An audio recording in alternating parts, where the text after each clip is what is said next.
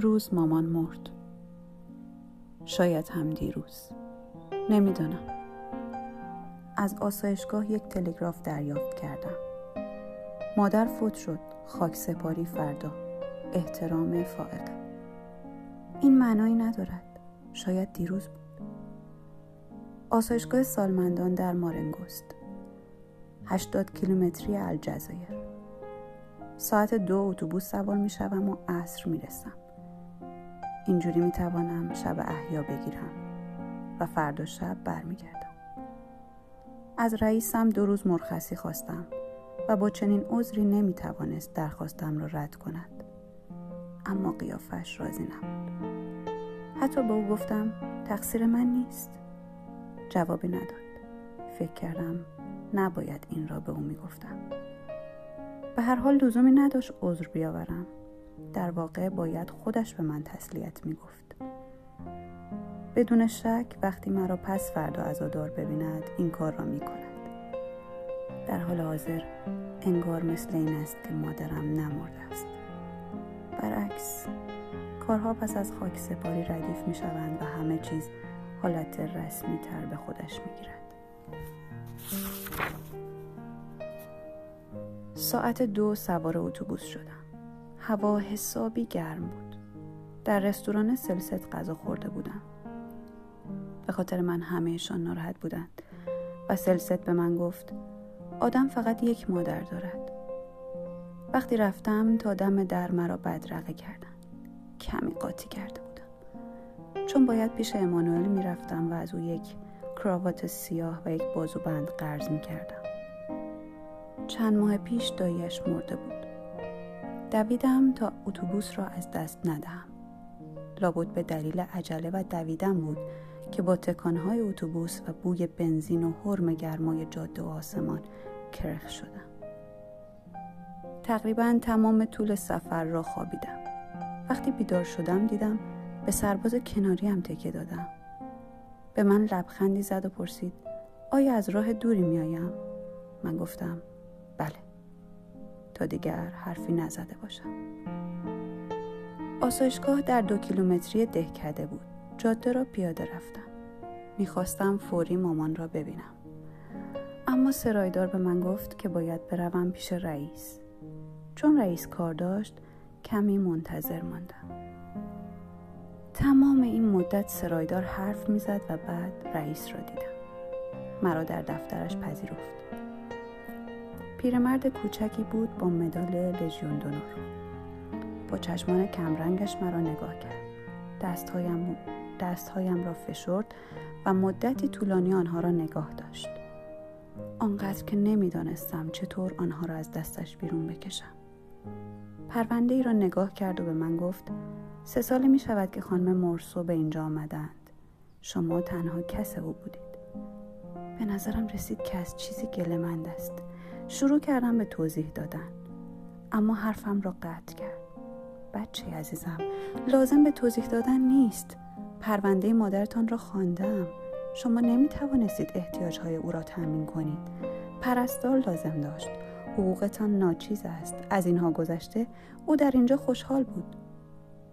من گفتم بله آقای رئیس. و او اضافه کرد می‌دانید او دوست زیاد داشت دوستهای همسن خودش.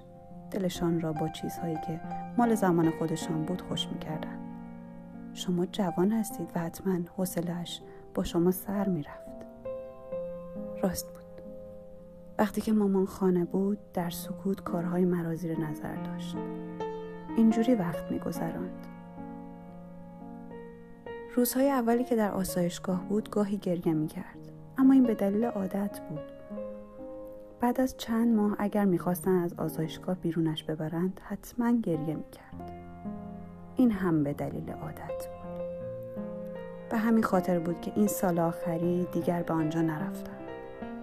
دلیل دیگرش این بود که یک شنبه را از دست می‌دادم.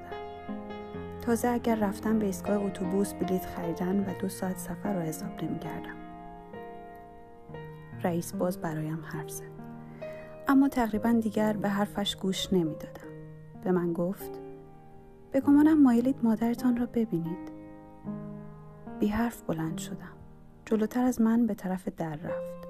توی راه پله برایم گفت او را به مردخانه کوچکمان برده ایم تا دیگران ناراحت نشوند. هر وقت یکی از ساکنین آسایشگاه می میرد دیگران دو سه روزی عصبیاند.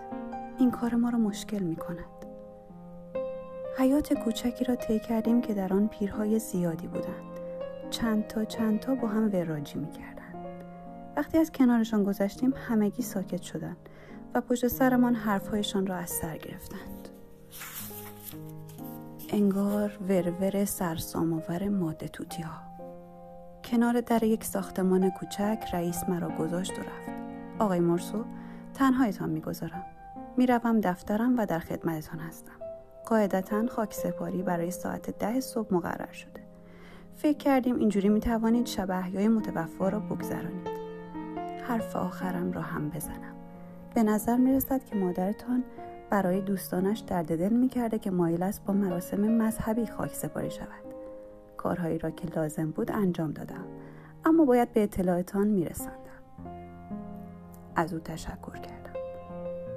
مامان بی اینکه لا مذهب باشد وقتی زنده بود مذهبی نبود.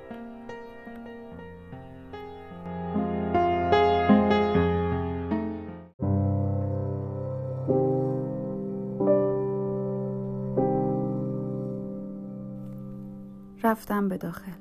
اتاق خیلی روشن بود. با گچ سفید شده بود. سقف شیشه ای داشت. اساس اتاق چند صندلی و چهار بایه به شکل ضرب در بود.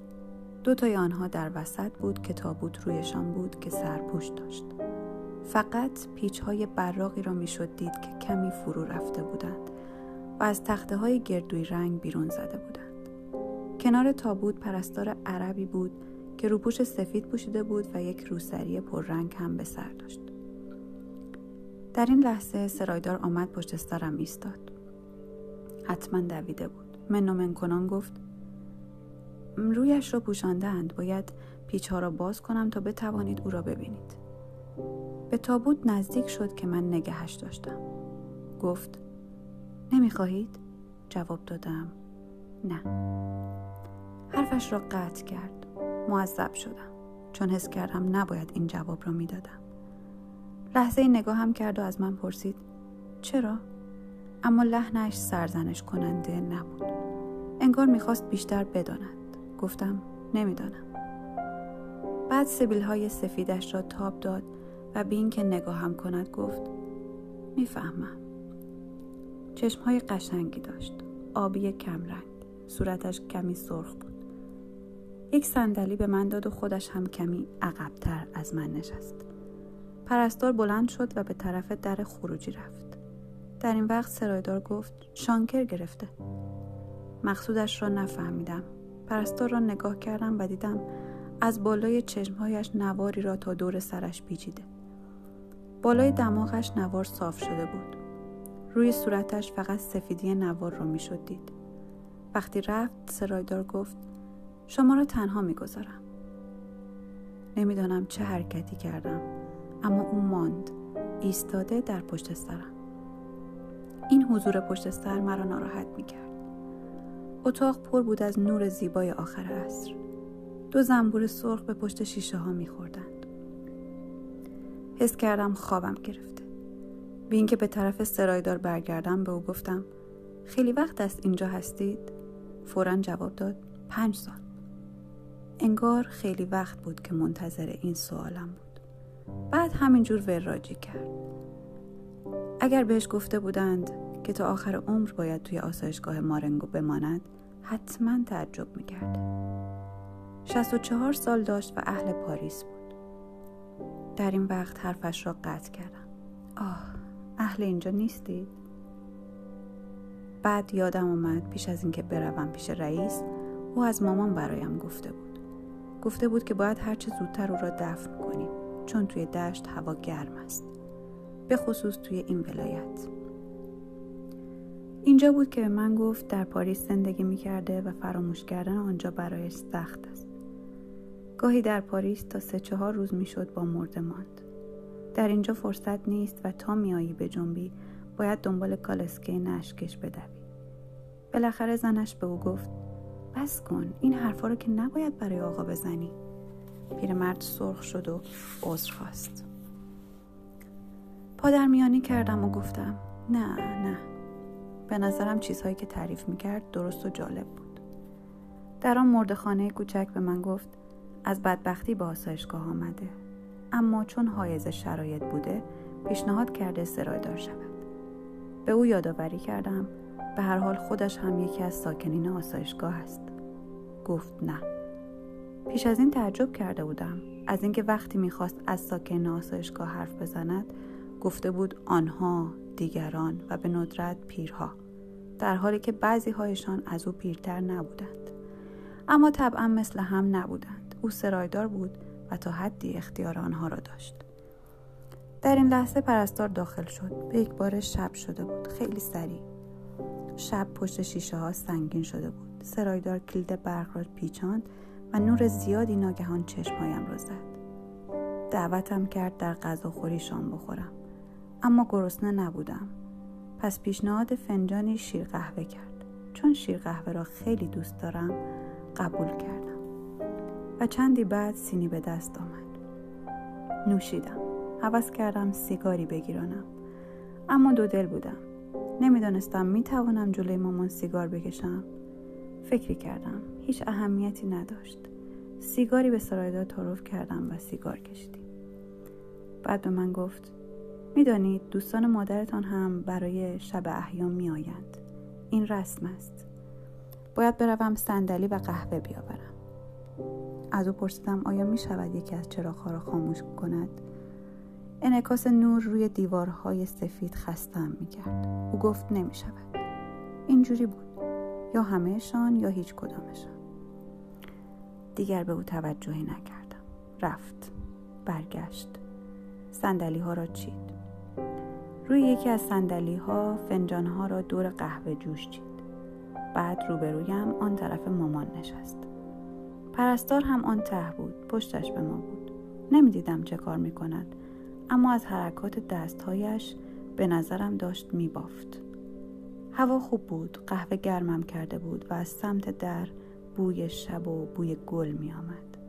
به نظرم چرتکی زدم لرزشی بیدارم کرد چون چشمهایم بسته بود به نظرم رسید اتاق درخشان تر است در مقابلم هیچ سایه ای نبود هر شی، هر زاویه و تمام انحناها برجسته تر به چشم می آمدند. همین وقت بود که دوستان مامان داخل شدند. همه با هم ده نفری می شدند و در سکوت به درون این نور زننده لغزیدند. بی اینکه صدایی از سندلی ها بلند شود نشستند. آنها را می دیدم اما انگار که نمی دیدمشان. هیچ جزئیاتی از صورت یا لباسهایشان از من پنهان نماند. با تمام اینها صدایشان را نمیشنیدم و انگار واقعیتشان را باور نداشتم. تقریبا تمام زنها پیشبند داشتند و بند آن که تنشان را میفشرد قلمبگی شکمشان را بیشتر بیرون می‌زد. پیش از این متوجه نشده بودم که زنهای پیر می توانند چنین شکمهایی داشته باشند. مردها تقریبا همهشان لاغر بودند و اصاب دست داشتند. چیزی که در صورتهایشان مرا مضطرب می کرد این بود که چشمهایشان را نمی دیدم. فقط در میان فرو رفتگی چین و چروک ها نوری بیرمق می دیدم. وقتی نشستند بیشتر آنها مرا نگاه می کردند و سرهایشان را با ناراحتی تکان می دادند. لبهایشان را انگار دهان بیدندانشان خورده بود. نفهمیدم به من سلام می کردند یا تیک داشتند. بیشتر فکر کردم سلامم می کنند.